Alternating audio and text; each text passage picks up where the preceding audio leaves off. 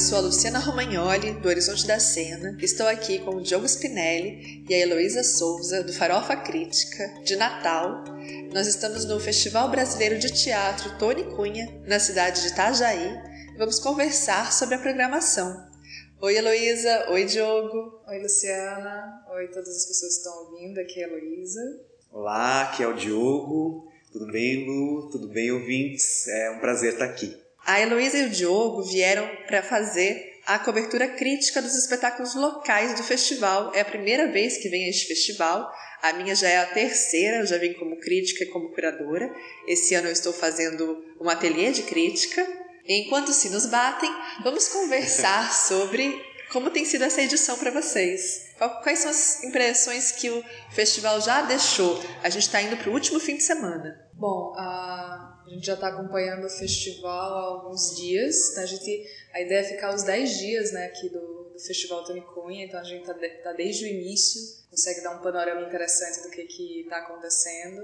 A gente também, pelo Farofa Crítica, já tem alguma experiência de acompanhando festivais. Eu acho que é sempre um recorte interessante do que está sendo produzido localmente nesse tempo, né, nesse momento, assim, pensando que a produção de uma cidade vai sempre mudando muito, mas já dá para a gente entender alguma, algumas coisas sobre quais são os interesses desses artistas, o que está sendo movido, como está sendo movido, como o público se relaciona com isso. Acho que a gente consegue já ter algumas pistas de algumas coisas. Né? E eu acho que também essa edição especificamente tem toda essa questão da retomada do festival no formato presencial, né? Então também tem um reencontro, particularmente um reencontro meu também com o teatro, com o espaço dos festivais, com as pessoas, do público também com essas peças, com essas obras. Então, o festival, um festival sempre é uma festa, né? Mas eu acho que esse também tem um outro grau de celebração nesse sentido de retomada dessas ações culturais, desses encontros que esse espaço do festival permite, né? Não só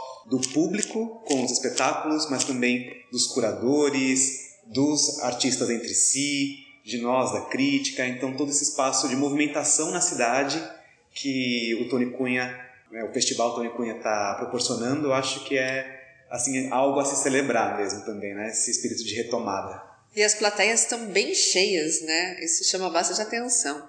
Acho também é legal dizer que esse é o primeiro ano em que a curadoria dos espetáculos nacionais é feita pela Comissão de Artistas de Itajaí. Né? O, o, o festival tem essa característica de ter uma programação nacional, e esse ano são trabalhos de todas as regiões do país, e um, uma programação local que diz também muito de como a cena de Itajaí é ativa, né? Uhum. Como que, que vocês estão vendo essa cena daqui? É, acho que tem uma coisa que pensando na mostra nacional, por exemplo, que é uma questão de localização, né? A gente tá, a gente vem de Natal, eu e o Diogo, então é o primeiro que é uma cidade que está bem na ponta assim do, do Nordeste, bem na ponta para cima. Uma coisa que a gente identifica muito como é difícil às vezes algumas coisas chegarem lá em termos de circulação e também sair. Aqui em Itajaí, sendo uma das cidades da região sul, que tem um pouco mais de proximidade com a região sudeste, São Paulo, Rio de Janeiro, Belo Horizonte, Brasília, que circulam bastante coisa, a gente já vê um outro, um outro, uma outra possibilidade de recorte, assim, de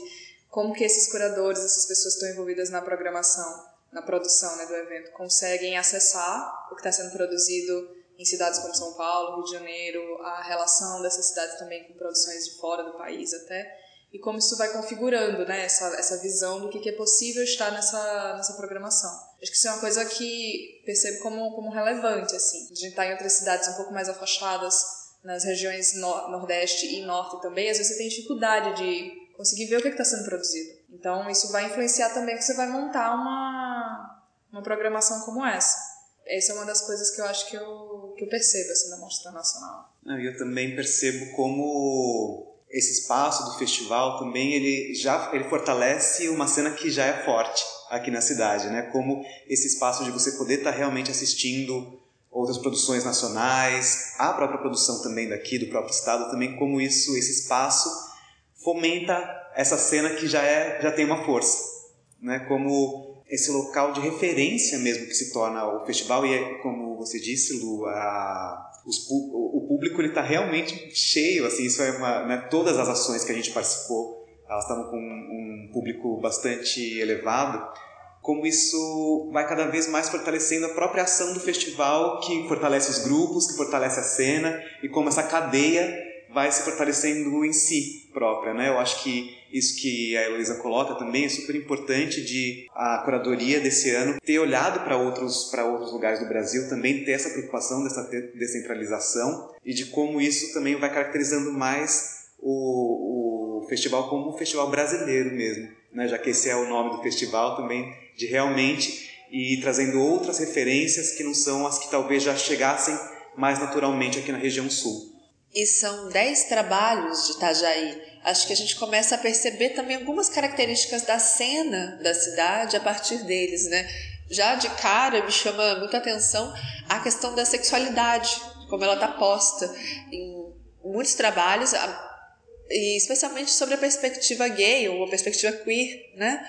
A gente tem isso no Amar é Crime, tem isso no Homens Pink, no Homens Pink Proibido Acesso e no Proibido Acesso né? Que são três traba trabalhos que reúnem um público muito interessado, é impressionante de ver, eles são apresentados tarde, né? Da noite na Itajaí Criativa, e eles trazem uma questão também de um relato em primeira pessoa, né? Eles trazem possibilidades de, de articular tanto questões relacionadas à homofobia, mas também questões relacionadas ao desejo, né? A essa vivência da sexualidade. E eu acho que é, eu colocaria também o, o Rinha nessa, nessa lista, porque também está falando sobre gênero, também está falando sobre sexualidade, tem os atravessamentos aí, embora nessa outra perspectiva que é da, de uma certa heteronormatividade, dessa masculinidade, como recolocar isso na discussão sobre gênero também. Desvirtuando esse lugar de que esse é o gênero geral e universal e todos os outros é os que devem ser debatidos nas suas individualidades, né? Não, e a Heloísa até pontua nesse último texto que, que a gente publicou sobre, que ela publicou no caso sobre o proibido acesso, que toda a mostra local adulta ela é protagonizada por homens. Né? Então toda a cena adulta tá, da mostra, pelo menos, ela tem os homens como protagonistas, sejam discutindo a sua heteronormatividade ou a, a, esse mundo mais queer. Né? Mas é interessante também perceber como Amar é Crime, Homens Pink e Proibido Acesso também são feitos com um intérprete, né? Então também ali tem as suas recorrências também que a gente começa a ver nessa cena que a gente pode, enfim, ir tentando identificar o que que leva a, a essa, essa cena mais centrada em uma pessoa só também, né? Se é uma questão de escolha ou se é uma dificuldade também de produção até, né? É, tanto o Amar é Crime quanto o Homens Pink a gente tem esse ator nesse solo trazendo outras vozes, né? Seja no caso do, do Jonathan no Amar Crime com o Marcelino Freire, né? Então vem de um lugar mais ficcional, com ponto de partida, e no caso do Homens Pink, a partir de uma pesquisa, de uma pesquisa documental, né? Inclusive, e eu acho interessante perceber isso em cena, a gente está percebendo alguns elementos recorrentes, né? Um certo uso do vídeo, talvez esse lugar do depoimento e esse lugar do vídeo, é, trazendo algo que atesta uma relação pessoal mesmo com esse material, né? Algo que conta da vivência desses atores, talvez de uma maneira não tão direta também, a partir das histórias dos outros, às vezes é, trazendo imagens de si mesmo para fazer esse link entre as histórias dos outros e as próprias histórias. Né? E acho que esse é um movimento que, se você conseguir assim ter um panorama mais amplo do que está sendo produzido no país, essa questão do teatro documental, mas também do de tomar as suas próprias narrativas pessoais como um atravessamento para a criação da dramaturgia, os artistas que estão envolvidos tem uma implicância muito grande assim da, da narrativa dos artistas que estão envolvidos no processo, a ponto que eu acho que, por exemplo, o espetáculo como Tragédia do, do 4 no 5, ele parece que dá uma outra curva, quando ele traz a, um clássico de como Antígona para ser reorganizado, e aí você vê de novo personagens ali, não necessariamente uma, um atravessamento direto né, com a narrativa daqueles atores que estão em cena, ao mesmo tempo que, obviamente, está discutindo uma série de questões ali políticas que atravessam todo mundo, mas é engraçado como esse recorte que volta para um clássico que apresenta um personagem, ele parece uma um, um, certo uma outra linha se construindo assim nesse teatro que tá que tem uma recorrência do, do documental ou da, da narrativa pessoal. Não, e eu acho que a partir do que você fala, eu tem também o, a peça da Acidental, que vai resgatar o Beijo no Asfalto, também, né, que vai partir do Beijo no Asfalto. Então a gente teria mais ou menos duas linhas, assim, tem, por um lado, eu não vou saber os nomes das peças porque são nomes, é um nome extensíssimo aí. O que você realmente está fazendo é esperar o acidente acontecer da Companhia de Teatro Acidental de São Paulo. Isso, é esse espetáculo que ele vai ter o Beijo no Asfalto como, como referência e por outro lado você tem o Lume também com outros, outro nome difícil. Kintsugi Sem Memórias, do Lume Teatro de Campinas. Que também acho que daí vai para essa outra linha que a gente estava conversando, né? De você trazer o documental, trazer a experiência pessoal para você poder ampliar as discussões que a cena está trazendo. É, então a gente vê, sempre tem algo em comum que é como esse material atravessa esses artistas, né? Porque eu acho que quando o Quatrolo 5, lá de Minas, faz a tragédia na Mostra Nacional, é, buscando a história de Tiresias e de Antígona, essa tragédia grega ela é reelaborada a partir de um lugar muito contemporâneo da política brasileira, dos corpos desses artistas.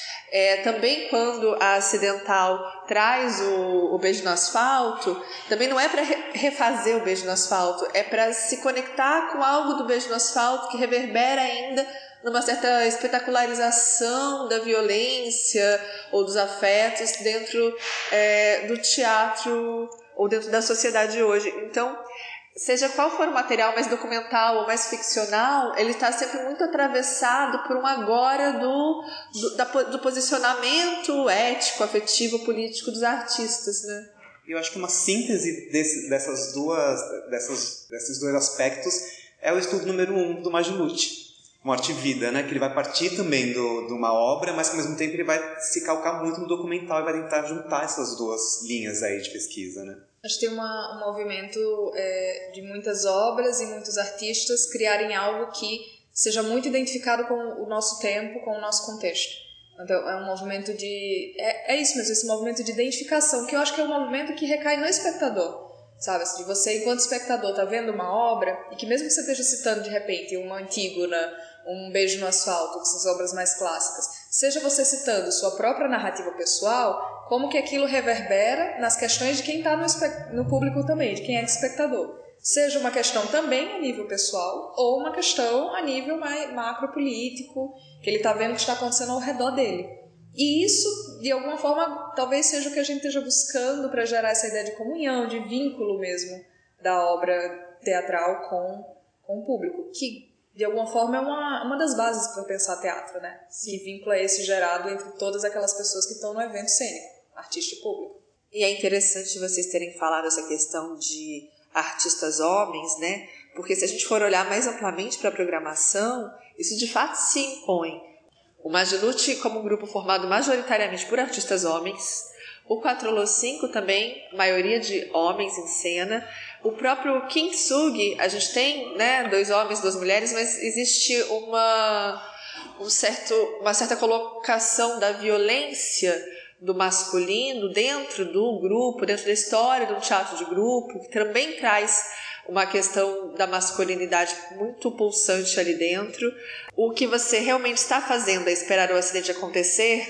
Também tem, tem é, corpos variados, plurais, dissidentes né? Eles trazem o, o discurso de ódio muito ligado a um certo pensamento heteropatriarcal. E o Rinha, que a gente mencionou, e eu tenho certeza que a gente vai querer voltar nele, enfrentando mesmo também essa questão da masculinidade como uma construção da virilidade, da agressividade, né? Então, se a gente for olhar, talvez um dos grandes temas, um dos temas fortes deste festival são essas masculinidades e suas expressões de agressividade e suas contra-expressões, talvez, mais ligadas a uma política da subjetividade queer, né? Uhum. Eu acho que dá até para pensar assim, para além da, da experiência de assistir às obras, se você vai observando assim, quem são as pessoas que dirigem os espetáculos, né? Quando você vai para as outras ações que o festival compõe também, de mesas de debates e tudo mais, que vai numa mesa de debate sobre curadoria e, enfim,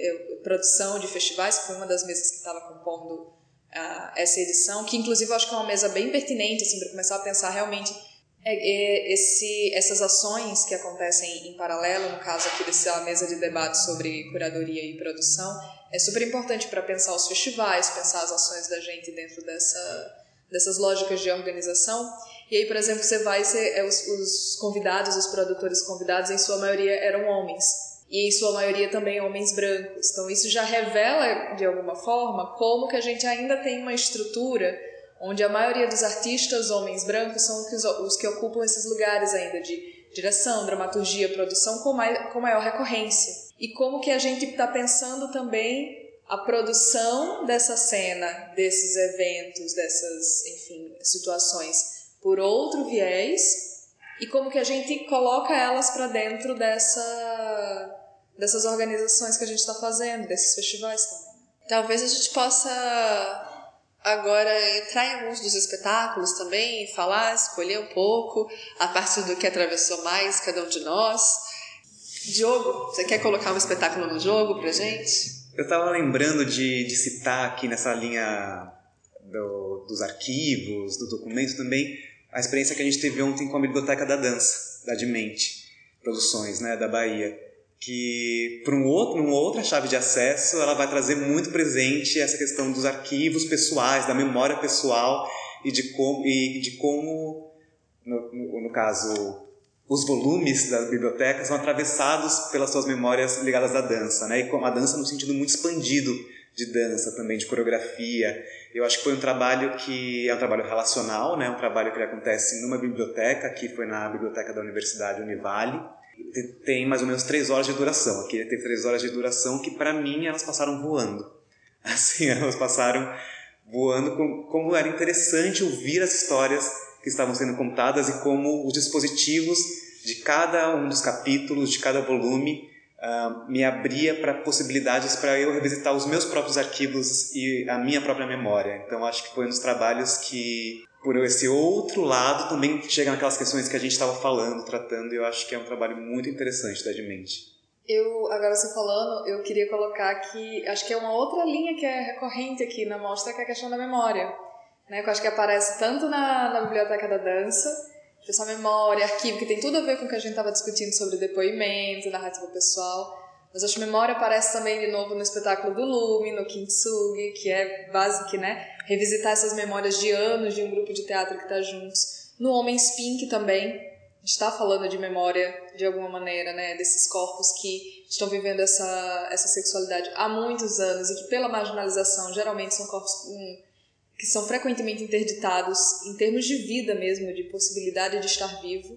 E aí a Companhia Lavaca traz essa traz inclusive essas memórias com uma linguagem da, pensando na, na, linguagem que se usava antes, né? Isso é um, um, exercício interessante, assim.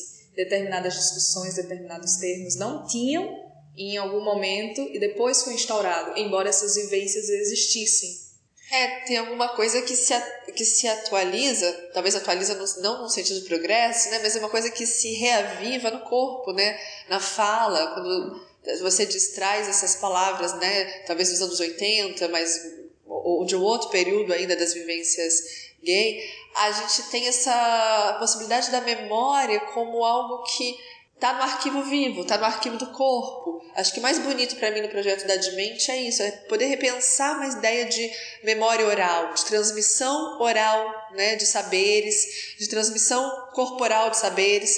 Não à toa o Jorge, diretor, ele cita na, na conversa que ele teve aqui com os artistas, ele cita a lei da Maria Martins, a ideia de oralitura, que é de fato essa performance da memória no corpo, né, e como isso passa de é transmitido de geração em geração e como isso tem muito a ver com as culturas populares, com as culturas negras indígenas e é na verdade a, a ocidental branca que freia um pouco isso, né? Perde um pouco essa dimensão da transmissão oral da memória, ou da transmissão corporal da memória para um excesso de logocentrismo, né? Não, e voltando para essa questão da memória, eu, tem um, um, um trabalho também que a Heloísa não citou, que é o Contestados, que vai trazer outra questão, a memória histórica, né? Aí da Guerra do Contestado, que é uma guerra aqui de Santa Catarina com o Paraná, é uma questão complexa que eu nem vou conseguir dar conta aqui falando, mas que também traz uma outra linha, também muito forte aqui no trabalho de Itajaí, que é do teatro de formas animadas.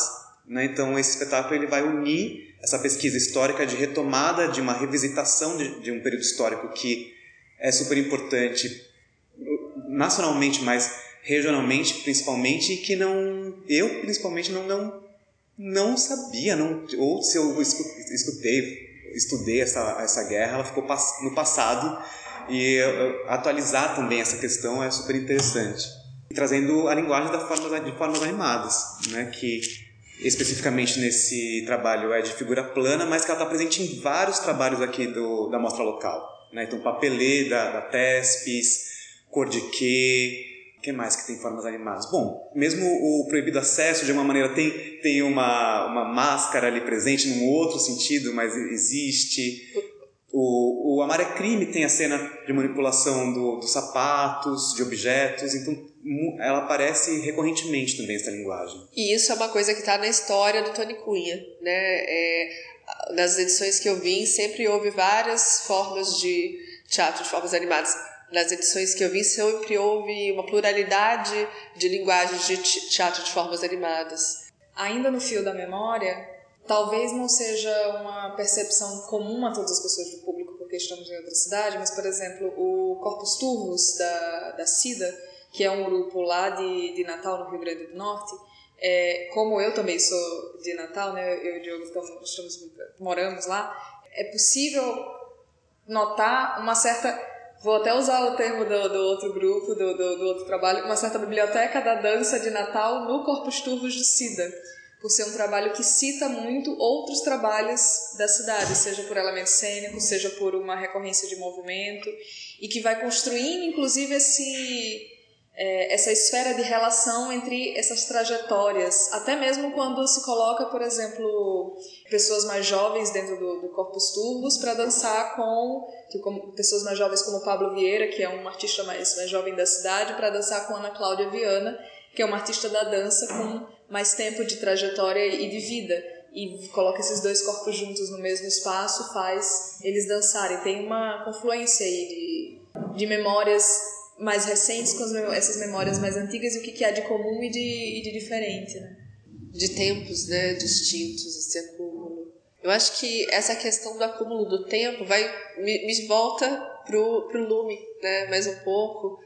E acho interessante falar desse trabalho deles, porque é um trabalho que o grupo me, me, lembrou bastante, na verdade, o nós do, do Grupo Galpão, nesse movimento de um grupo estabelecido que tem décadas junto, de se colocar um pouco em questão como coletivo, né? E pensar um pouco essa vivência do nós, né? Dessa vivência da, da coletividade dentro de um grupo, atravessada pelas violências que isso também implica, né? Eu acho muito bonito, tem um é um trabalho em que a, a simbologia daquele vaso quebrado né, e consertado seus cacos e remontado com ouro na fazendo religando as partes quebradas tem uma é uma simbologia para pensar o que também é essa, essa possibilidade de um agrupamento de pessoas que trabalham juntos em alguns momentos há rachas há fraturas há violências e, e eles trazerem isso para a cena e reelaborarem e realmente reelaborarem, porque a gente vê dez versões mais uma de, de reelaboração desses rachas, permite para a gente talvez olhar para alguma coisa que é de uma história revisitada, é, com a sua complexidade, considerando a sua violência e considerando também a sua possibilidade de manter o convívio, de refundar o convívio, de ainda escolher estar junto, né? Uhum. Acho isso bem forte nesse trabalho. O trabalho da Cíntia Margarete também é um trabalho que fala de memória, uhum. né? Ela faz uma desmontagem, ela é produtora, inclusive foi produtora do Lume por muitos anos. Essa questão está posta ali também, de fato é uma questão muito forte, né? E você, a gente vai nesse emaranhado, né? Que uma palavra puxa a outra, né? Você estava falando do tempo e daí eu lembrei do Pra Contar Estrelas, que é da Cirandela também, que é a questão do tempo é a questão principal do espetáculo para crianças, para todas as idades, e de como também essa pautar o tempo também é interessante nesse sentido da memória. Né? Acho que, de uma certa maneira, tem uma outra leitura possível desse espetáculo a partir disso da memória, que não está colocado ali, mas que está colocada a questão do tempo. E eu acho que, por exemplo, um trabalho como o do Lume pode ser interessante também para a gente pensar se ainda é possível grupos de teatro hoje? Né? A gente tem muito essa. É, é muito, muito comum, é muito comum no, no país a gente ter histórias de alguns grupos de teatro que, inclusive, resistem aí há muitos anos. Lume, próprio Galpão, Oi Nós Aqui Outra Vez. Tem alguns grupos que têm uma história de longevidade, o Claus de Shakespeare, Natal, que conseguem, estão conseguindo ali com todos os desafios se manter enquanto grupos, mas também tinha-se uma narrativa há décadas atrás sobre a ideia de coletividade, sobre questões políticas implicadas nisso, e havia um, um esforço em tentar construir essa dinâmica para se fazer teatro, que hoje é realmente uma questão, assim, que eu acho que eu venho pensando, que eu acho que é interessante se colocar e pensar.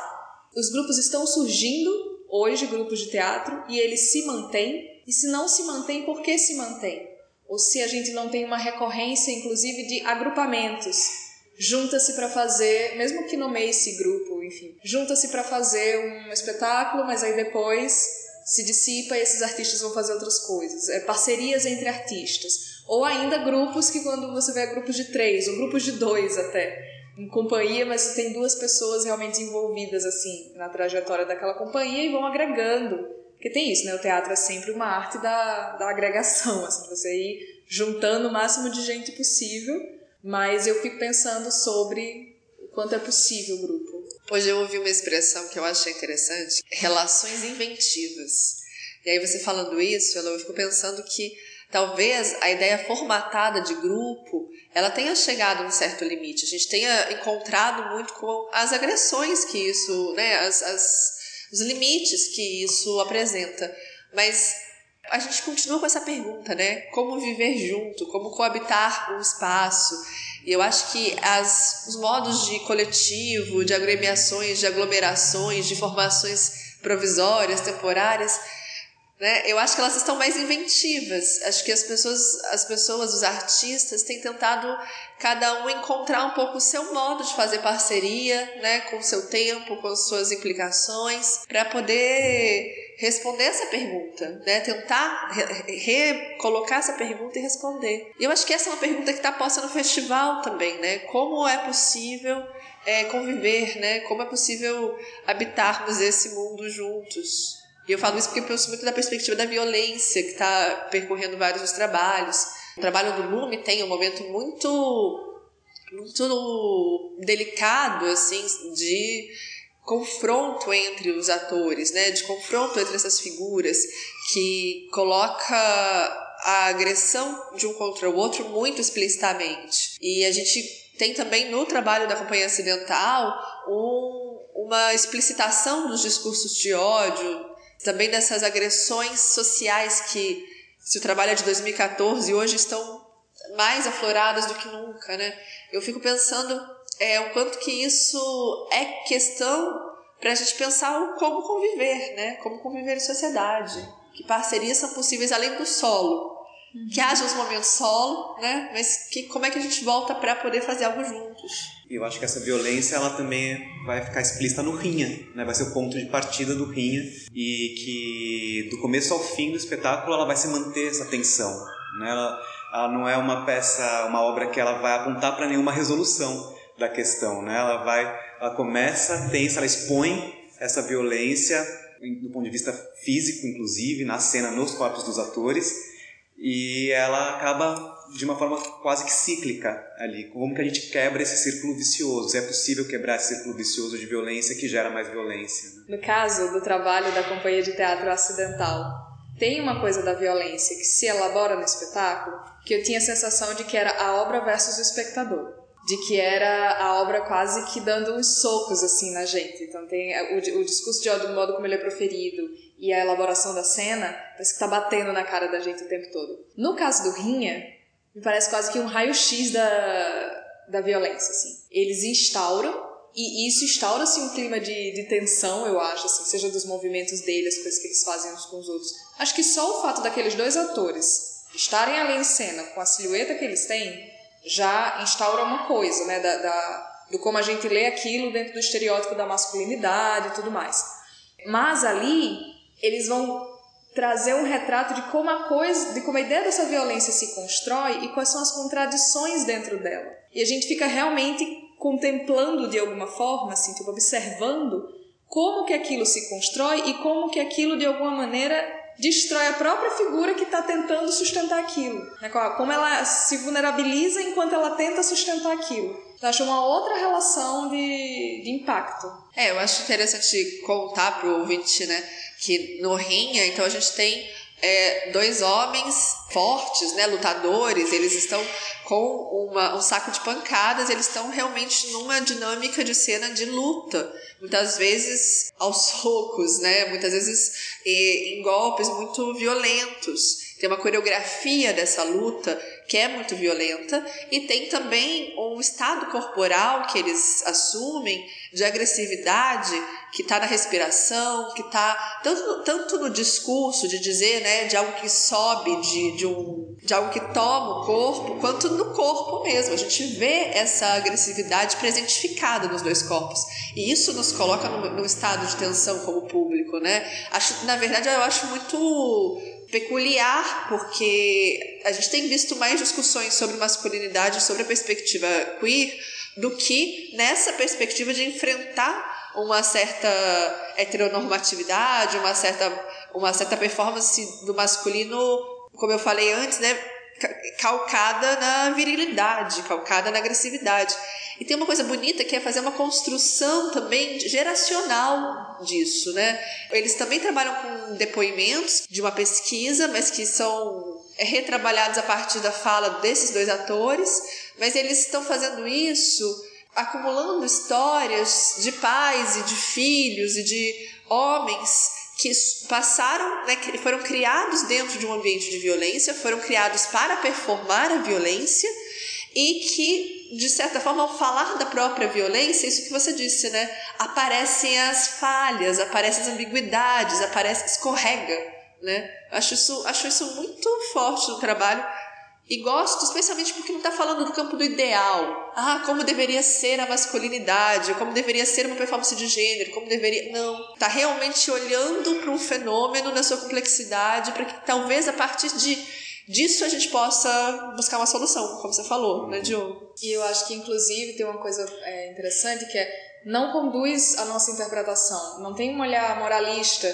de expor uma fragilidade, expor uma situação contextual e dizer oh, não é assim que deveria ser, ou não é assim que a gente deveria ver, ou devemos condenar X, Y, Z. Pelo contrário, assim, expõe uma situação tentando deixar no mesmo quase patamar de potência o que é forte e o que é frágil, para que a gente observe dentro da própria contradição, assim, como a, como a contradição é fundante para que aquilo se repita.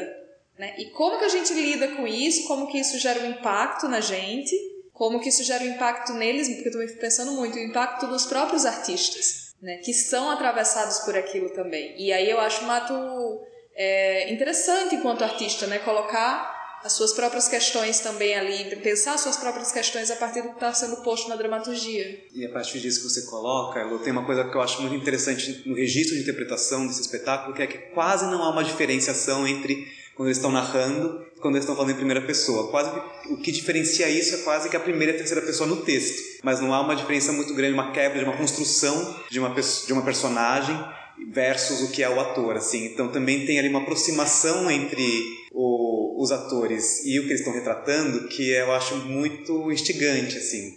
Realmente você não descolar uma coisa da outra, assim, o quanto eles também estão envolvidos naquilo, por mais que eles não sejam os lutadores, por mais que o quanto eles estão implicados na questão também, né?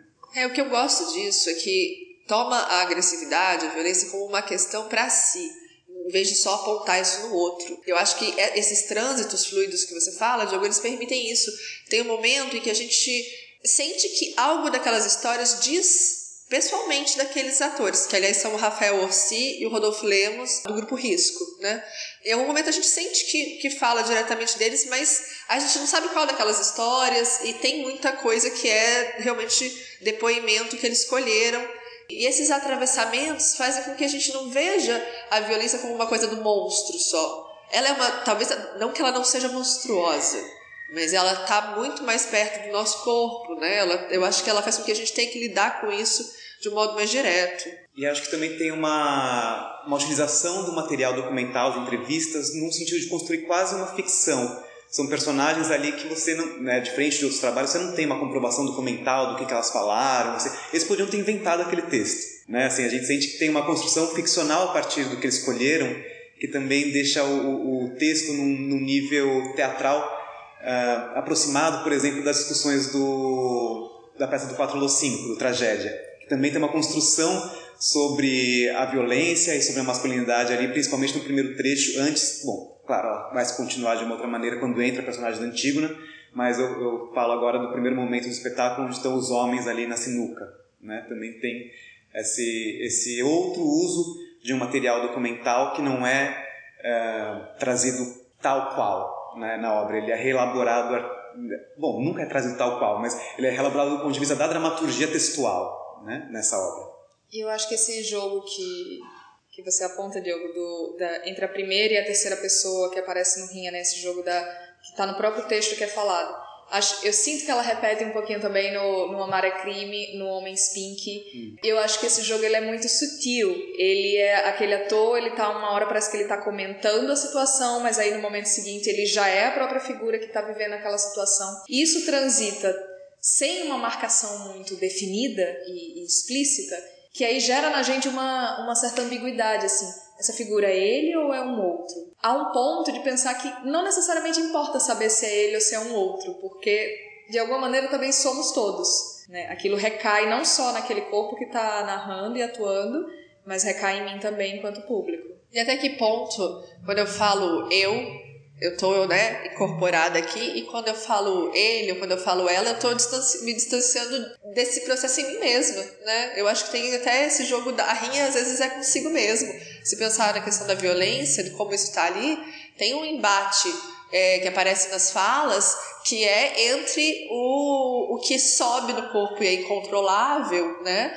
E o que gostaria de ser a sua performance em sociedade. Acho que aparece isso, inclusive, essa contradição do eu, né? Esse eu que não se domina completamente. E que eu acho uma das falas muito bonitas do trabalho, que quando isso extravasa para violência, não alivia. E é isso, é uma forma de colocar um, um ponto de vista crítico sem ser moralista. Acho que sobre isso do ainda nessa chave do eu ele, que eu acho que é uma chave que pode ser interessante para pensar recepção, para pensar toda essa posição do espectador, eu tenho realmente me questionado muito assim, qual é a, a diferença? Como que a gente recebe diferente quando quem está diante da gente contando está contando sobre si ou quando está contando sobre o outro, mesmo que seja a mesma narrativa? Qual é a diferença afetiva nisso? Qual é a diferença política nisso?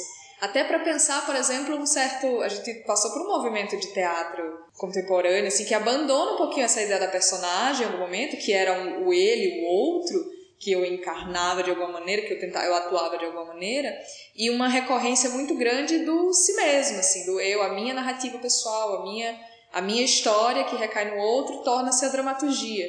Tanto que torna-se muito menos comum montar dramaturgias mais clássicas já escritas. Eu não estou nem falando das do Shakespeare, do, do, dos Eurípides da vida. Eu estou falando até de dramaturgias mais recentes, assim, digamos, Nelson Rodrigues e tudo mais. Mas são coisas que eu tenho pensado sobre a recepção.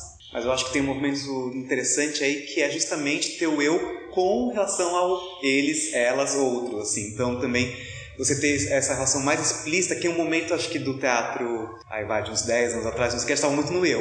Uhum. Só no eu. Acho que quando a gente começa a fazer essa, essa, relação entre eu e eles, ou eu com eles, com elas, eu acho que aí também é um, uma outra chave de acesso interessante, que amplia a questão não só não só no sentido de, de ficar muito autocentrada, mas de realmente é, você jogar com outras questões que te atravessam de algum modo, mas que não são suas, né? São de outras pessoas. E com aquilo em você que você não domina. Porque eu acho que isso também traz uma certa cisão do sujeito. Trabalhar com o outro em si. Porque o que me incomoda um pouco nessa nessa perspectiva do eu soberano, eu falo de mim, e o que eu falo de mim é é como se a gente tivesse esse domínio todo sobre tudo que somos. É uma, é, é uma certa ilusão logocêntrica de novo. Então eu acho que quando aparece esse jogo mais fluido entre eu ele, entre eu outro, a gente coloca também essas dimensões não logocêntricas, essas dimensões do que a gente não dá conta da nossa própria experiência. Eu acho que tem uma coisa legal aí que eu fiquei pensando agora enfim, eu, ele, eu, outro, o eu, nós, que eu acho que o Homem Spink traz, que é o eu ali do, do Renato, que é o, o ator e diretor da, da peça e também integrante da companhia Lavaca. Ele tá falando dele também, do corpo dele, mas ele traz todo um nós por trás dessas outras pessoas que, enfim, que ele conheceu, foram amigos dele, no caso, é, homens gays de que têm mais idade, é, sexagenários, enfim, ele, ele traz todas essas narrativas junto com a dele, e aí, por mais que seja um ator em cena, quando o, o Renato está em cena, apesar de ser uma pessoa só, para, na minha memória parece que vem dez junto, entrando em cena, assim, formando esse grupo. É, ele traz uma multiplicidade ali, né? uma diversidade, mas não só diversidade pela diversidade, mas uma multiplicidade de, de pessoas junto com ele. Né? E é bacana também a gente apontar que o Renato é o diretor de Rinha. Sim. Sim. Né? Tem esse, esse cruzamento aí de olhares. E esse procedimento comum no processo de criação também, né, das entrevistas. Ontem, no, conversando com outras pessoas, artistas que estão aqui na programação, é que também é, lembrei que o, o Rodolfo, que é o ator do Rinha, é o diretor do Cor de Quê? Que é o trabalho que foi apresentado mais no início da programação da Mais Produções. Que eu acho que isso tem muito a ver com também, pensando nessa mostra local, desses artistas de cidades menores, por exemplo. Isso, tá, isso não é muito comum, por exemplo, numa cidade como São Paulo. Você tem uma população muito maior, vários grupos e pessoas trabalhando com teatro em diversos segmentos diferentes. Em cidades menores, às vezes não cidades que são capitais como Itajaí, que não é uma capital, mas até em cidades capitais como Natal, mas que é um pouco menor, você tem um grupo mais limitado de artistas que trabalham com aquilo e que para fazer sobreviver a cena na cidade, eles estão trabalhando uns com os outros, eles estão trabalhando também além dos, de serem artistas, produtores dos eventos, são eles que vão articulando quase com uma comunidade mesmo assim, alternativa e utópica para fazer mover a cena daquele lugar. Eu tenho agora dado aula em Curitiba e eu tenho falado muito disso em Belo Horizonte, sobre como eu vi em certos momentos da cena é, de Belo Horizonte, especialmente no início ou no, na década passada, essa, esse trânsito, essa fluidez de é, artistas e técnicos entre os grupos formando uma rede que tornava possível o fortalecimento deles, né? É, com o 4 5 mesmo que está aqui, é, a gente via isso. Então a iluminação era feita pela Marina Artuzzi, que era de um outro grupo de teatro, que trabalhava também com outro grupo. Há um certo trânsito das funções de produção, das funções técnicas, um dirigindo o outro. E isso, de fato, formando uma possibilidade de um nós, né? Uhum. É desse lugar que não é do grupo fechado, mas é desse lugar de uma rede que se apoia, que se sustenta, né? E retomando essa questão do, do eu nós, eu também volto de novo para a biblioteca da dança. Como ali também eu acho que, por mais que sejam experiências pessoais dos volumes, né? A gente chama de volume, mas é cada um dos intérpretes que estão ali trazendo suas memórias para a gente, mas como ao compartilhar de uma forma muito íntima, muito sincera, é, suas memórias com a gente, também eles acabam criando um nós é, efêmero com a mesa que está com eles, né? a ponto de a gente poder também se sentir à vontade para compartilhar as nossas próprias histórias e que elas vão ser ouvidas com tanta atenção quanto com o material elaborado deles. Então isso cria também um, um eu nós efêmero de cada mesa da biblioteca da dança. E eu acho que isso, isso foi outra coisa que eu acho que observei, assim, a gente observou né, na cena aqui em Itajaí, como esse nós também consegue articular politicamente a afirmação dessa cena. Então, aqui em Itajaí tem uma coisa muito forte, os grupos se estruturam, eles se organizam enquanto um fórum de artistas, eh, trabalhadores do, do teatro, das artes da cena, e realmente num diálogo com prefeitura, enfim, essas instituições públicas conseguem ter, garantir, né, fundos, espaços que sejam, que, enfim, possam proporcionar a realização de um festival como esse, que já está na sétima edição, que envolve a cidade, não só os trabalhadores, imagina todos os profissionais envolvidos nisso, né? Desde os próprios artistas aos técnicos, as pessoas da limpeza, as pessoas que trabalham nos restaurantes e cafés do lugar, que estão também ali é, assim, as pessoas estão se alimentando ali também, transporte, tudo isso envolvido além do público, acessando aquele, aquele aparelho cultural, aquela atividade cultural. E esse ano foi o primeiro ano que eu senti mais fortemente é uma configuração do festival voltada também para a permanência dos convidados,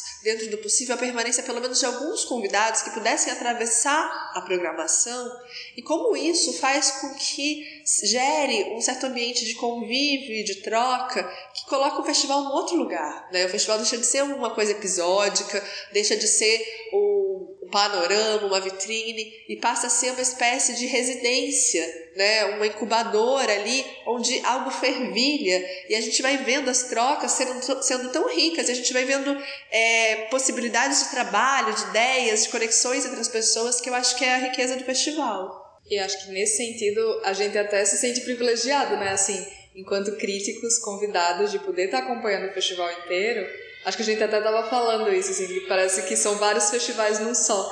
Porque os artistas vêm, algumas pessoas vêm, passam alguns dias, depois vai, quando elas vão embora estão chegando outros artistas. E aí tem outra trajetória, outra história, outra energia, outra forma de organizar e de ver a cena. E aí parece que a gente vai passando, assim, a gente que ficou mais tempo, passando por toda essa variação, vendo todos esses contatos.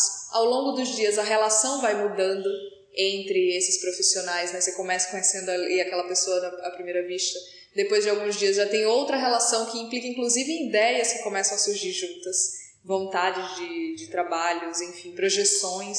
Isso é bem interessante e importante. Destacar toda a produção do festival mesmo, assim, eu acho que eles estão fazendo tudo com muito esmero, com muita dedicação, muita delicadeza também. Eu acredito que todos os que foram convidados e todos que estão sendo recebidos aqui como público ou não, estão saindo daqui com uma construção de afetos também. Acho que faz parte disso também, de, de serem artistas nessa, nessa função também, né, artistas da própria cena, mas de estarem colocando o festival num lugar muito precioso também. E eu vou puxar a sardinha para nossa rede, porque eu acho que isso também acontece porque eles têm uma relação com a crítica de interesse genuíno.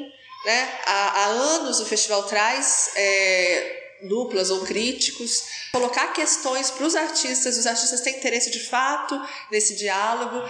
Eu acho que isso revela mais do que tudo uma vontade de pensar o teatro, de viver o teatro, de questionar o teatro e de seguir se questionando, se provocando e pensando em como poder fazer isso ficar mais vivo. Acho isso muito, muito importante e, e isso de fato acontece aqui em Itajaí. Eu acho que é interessante você, como já ocupou, já teve em outras edições, também você, o seu relato de como você vê essa cena se transformando também, né, e ganhando força. Eu acho que isso é muito legal. Eu e Heloísa, acho que a gente não tinha uma referência daqui de Itajaí, a gente sai daqui já íntimos da cena, assim, se sentindo quase peixeiros já. É, isso porque a gente passou 10 dias, então acho que ver isso ao longo de edições, como foi o seu caso, também deve ser muito bacana de você perceber essa cena se transformando e realmente absorvendo é, as críticas e, e toda a outra bagagem que os festivais causam nessa cena aqui local. Uma coisa que eu notei agora vocês falando disso, da, dessa dimensão de afeto também, da, da importância de maturar a crítica no festival, como a crítica tem possibilidade de conexão porque nessa edição, é, eu acho que em vários momentos a gente recebeu retornos, tanto o pessoal, assim, cruzando com as pessoas, né, no festival, quanto até mesmo pelas redes sociais, de, ah, eu li seu texto, eu li o texto sobre tal espetáculo e tal. Às vezes o artista que já está na programação lê não somente a crítica que foi elaborada sobre o trabalho dele, mas vai ler também a que foi elaborada do trabalho dos outros e começa a repensar também esses outros trabalhos. Pessoas que são espectadores que não estão na programação, lendo aquilo e mobilizando para conversar mais sobre o trabalho a partir daquilo. E aí, às vezes, acessando, no caso, o site da gente do, do Farofa Crítica, vai encontrar trabalhos de outros lugares, de outras edições, de outros festivais. Até, por exemplo, pessoas que ficam, ah, Estou esperando você dizer daquela crítica daquele espetáculo para eu reviver, quase como uma coisa da memória que a gente, né? A crítica como um, ali flertando com essa memória que estava na biblioteca de, de dança, né? Assim. Sim, também as pessoas que passaram por algum momento do, do festival e tiveram que ir embora, tudo mais, porque também falando que iam continuar acompanhando através das críticas também. Então, ah, é um jeito também delas continuarem, de alguma maneira, se relacionando com o festival, independente de já não estarem mais aqui fisicamente também. É isso, e essa nossa conversa também tem essa função, de certo modo, de fazer uma memória oral desses dias que a gente passou aqui. Eu agradeço Diogo, agradeço Heloísa, se quiserem fazer um comentário final para a gente encerrar essa conversa. Ah, eu agradeço também essa possibilidade de conversar assim, é sempre gostoso, uma extensão das conversas que a gente sempre tem, né, pós-espetáculo, num restaurante, no café, num bar. É, e dizer que quem tiver interesse em acompanhar o trabalho do Farofa Crítica, a gente tem o nosso site www.farofacritica. Também queria agradecer a oportunidade de estar aqui no festival, de estar aqui cobrindo o festival, dessa nossa conversa também, de poder ter estado com a Heloísa e Lu na praia aqui de Itajaí. e é isso, é um prazer sempre poder trocar com vocês. Pois é, festival na praia não é ruim. Mas então, gente, quem puder também acompanhar as redes e o site do Horizonte da Cena e a gente retorna a qualquer momento. Muito obrigada pela escuta.